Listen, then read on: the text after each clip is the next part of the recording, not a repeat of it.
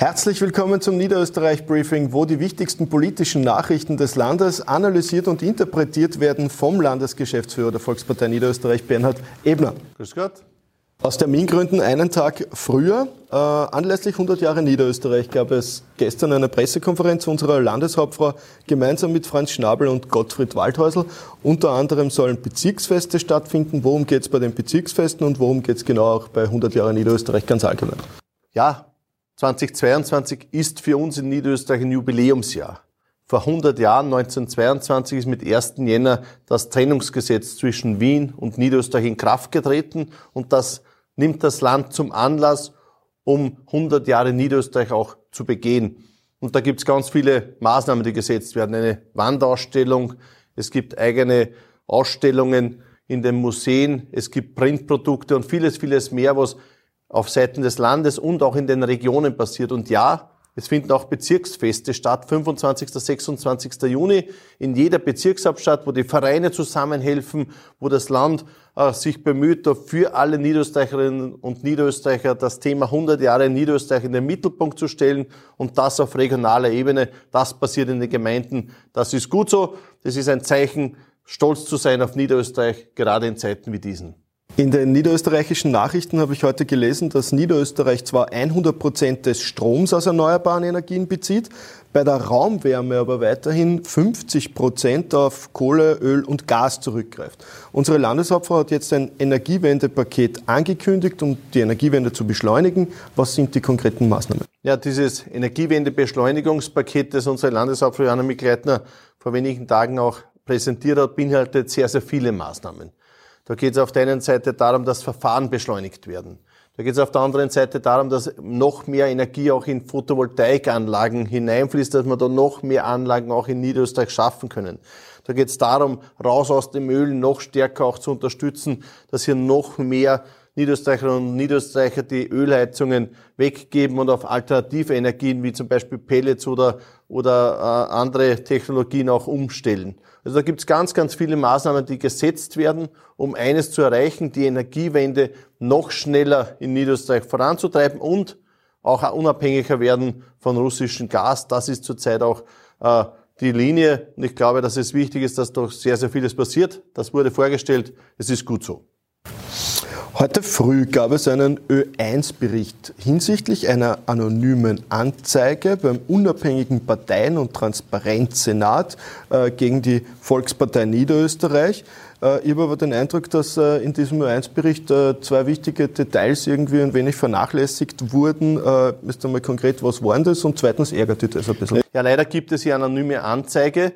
Und zu der muss man festhalten, auf der einen Seite, der unabhängige Transparenzsenat hat hier keinen Anlass für eine Anzeige gesehen und hat jetzt auch das Verfahren eingestellt.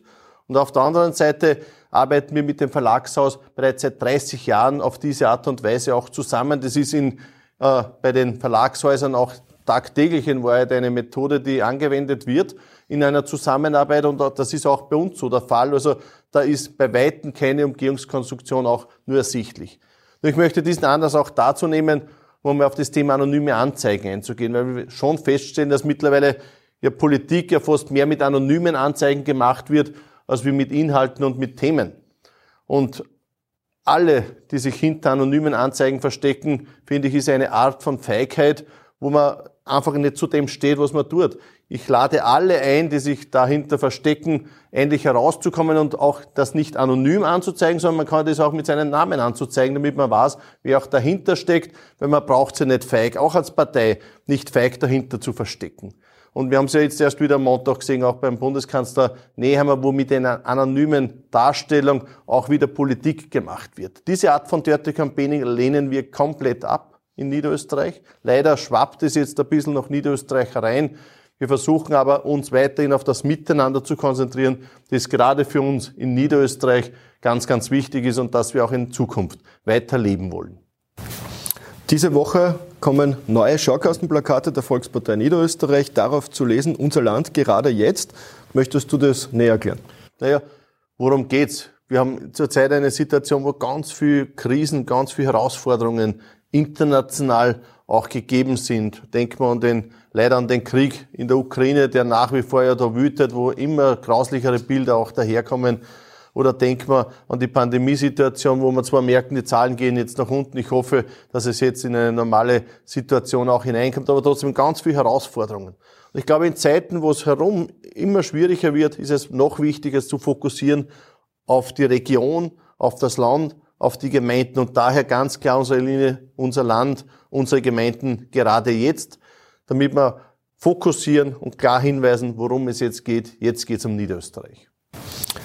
Unter anderem in der Österreich habe ich gelesen, dass die Gatten Tulln am Samstag ihre Tore öffnet. Also kaum zu glauben, ich habe das selber nachlesen müssen, dass es früher massive Kritik an der Gatten Tulln gegeben hat, weil man sie umgestellt hat von einer Kurzzeitausstellung in eine Dauerausstellung. Ich glaube, äh, heute wissen alle Niederösterreicherinnen und Niederösterreicher, dass das eine gute Entscheidung war. Also man muss ganz klar sagen, die Gatten Tulln ist ein Erfolgskonzept. Es hat super funktioniert in der Vergangenheit. Es ist wirklich ein Magnet mittlerweile in ganz Europa für Gartenfreunde. Gerade auch in Niederösterreich sind wir stolz drauf. Da kommen ganz viele hin, schauen sie an, was kann ich in meinen Garten. Und es gibt viele Schaugärten, wo man sich informieren kann, wo man ins Detail gehen kann. Wie mache ich das? Wie kann man da Ideen holen, die ich dann in meinen Garten auch umsetzen kann? Also wirklich eine tolle Erfolgsgeschichte und ich hoffe, sie wird noch Jahrzehnte weitergehen. Ja, mit diesem Ausflugstipp wünschen wir Ihnen allen noch eine schöne Woche. Danke fürs Zuschauen. Wiederschauen.